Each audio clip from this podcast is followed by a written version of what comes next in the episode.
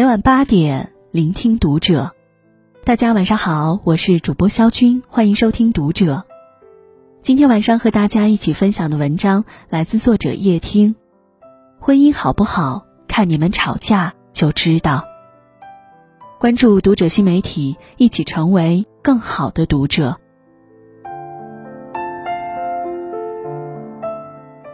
知乎上有人说，一个女人的一生从结婚开始就结束了。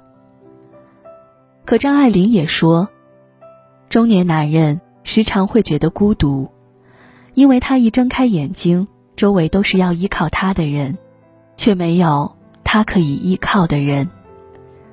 这听起来甚是残忍，但我们都明白，恋爱是风花雪月的浪漫，而婚姻却是柴米油盐的现实。十二月二十六日，中国社科院的一项调查显示，中国男性的婚姻满意度高于女性，一线城市婚姻满意度最低。在我国，大多数女性的婚后生活就是一面要生养孩子，处理婆媳关系。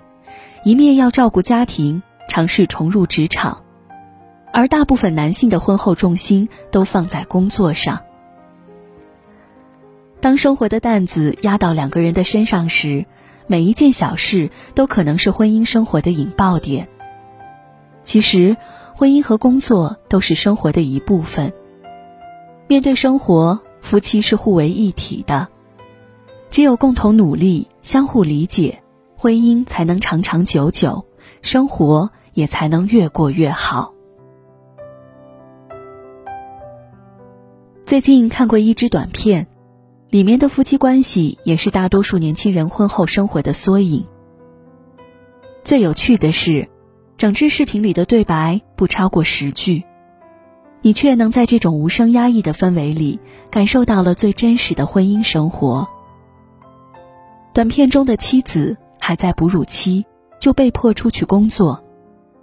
忙碌了一天，回到拥挤的住处，没能休息，又得收拾房间，照顾孩子。工作和家庭连轴转，常常身心疲倦。丈夫的经济不宽裕，工作也不顺心，深夜回到家中，仍然需要处理很多事情。马虎大意的性格，总是忽略掉了妻子的感受。小两口的矛盾在误解中产生，又在误解中加深。短片中的场景何尝不是千千万万家庭日常生活的缩影？女性在婚后往往会因为生养孩子放弃工作，因照顾家人回归家庭。男性在婚后一面要挣钱养家，一面要努力晋升，心里承受着不小的压力，却又无法诉说。这种情况下，夫妻间的小矛盾就会被无限放大。一句话，一个动作，就能成为压死骆驼的稻草。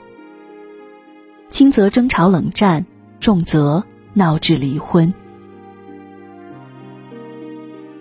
八二生的金智英的原著中有这样一句话：一个女孩要经历多少看不见的坎坷，才能跌跌撞撞的长大成人？读来令人心痛，但事实却是如此。女生不仅在成长中困难不少，在婚姻和家庭中的付出也会更多。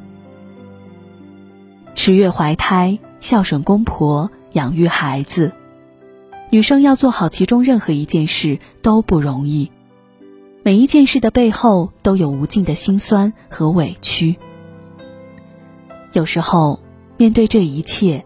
无数次想逃避，无数次想哭泣，但只要有丈夫的一句关心、一份理解，心中就无比宽慰。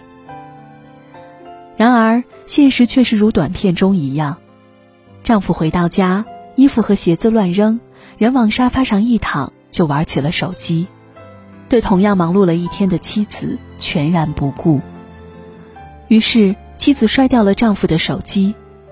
所有的委屈、愤怒、焦虑、压抑都在沉默中爆发。可就算是这样，为了不吵醒正在婴儿床上熟睡的孩子，妻子连哭都不敢哭出声，只能任凭泪水在脸上肆意流淌。人心都是慢慢冷却的，哪有顷刻之间的心灰意冷？有的只有日积月累的看透而已。好比雪崩，是一个从量变到质变的过程。在这个过程中，雪量不断增加，达到临界点，最终彻底崩盘。这一切早已在暗中酝酿，山谷旷野里的一声枪响，一声呵斥，都只是这场灾难的诱因罢了。有一句话说：“再恩爱的夫妻，一辈子也有无数次想掐死对方的冲动。”毕淑敏写过一篇文章，《好婚姻过命，坏婚姻要命》，里面写道：“婚姻并不仅仅是快乐。”是节日，是两情相悦，是生死与共，它还是考验，是煎熬，是一种对熟悉生活的破坏和一种崭新模式的建立，是包含了智慧、勇气、人格、意志的双方重新组合。的确，好的婚姻最重要的是夫妻双方学会正确沟通和理解，互相体谅和珍惜。不要把对方的好当做理所当然。生活中谁都避免不了争吵，但吵不散、离不开的才是真感情。网友小莫妈妈曾分享过她的故事：夫妻俩年收入不过十万左右，却在九年里一起努力买下了一套房。小莫妈妈怀孕后，她的丈夫经常帮她分担家务。小两口虽然日子过得清苦，却彼此同心协力，熬过苦难后，迎来了幸福。夫妻本是因缘结合，只有共度难关，才能同赴美好。生活很平淡，婚后的夫妻不再像婚前那样如胶似漆，每天只有柴米油盐的生活琐事。婚姻当中，丈夫会觉得，自己在外辛苦奔波，回家后自然可以舒心享受；而对于妻子，婚前被宠得像公主，婚后却被冷待得像保姆。《非暴力沟通》一书中说道：“暴力的根源在于人们忽视彼此的感受和需要，而将冲突归咎于对方。大部分时候，人们争吵。”要的从来不是一个解决问题的办法，只是在说：“我希望你能看到我的痛苦，我的悲伤，我的努力。无论生活怎样，只要彼此眼里有情，心中有爱，能时常关心对方，日子自然过得有滋有味。”正如短片里的夫妻一样，哪怕双方都有苦楚。妻子仍能惦记丈夫，及时给他洗衣做饭；丈夫也能记得体贴妻子，买来他心仪已久的面霜。知乎上有这样一个话题：美好的婚姻是什么样子的？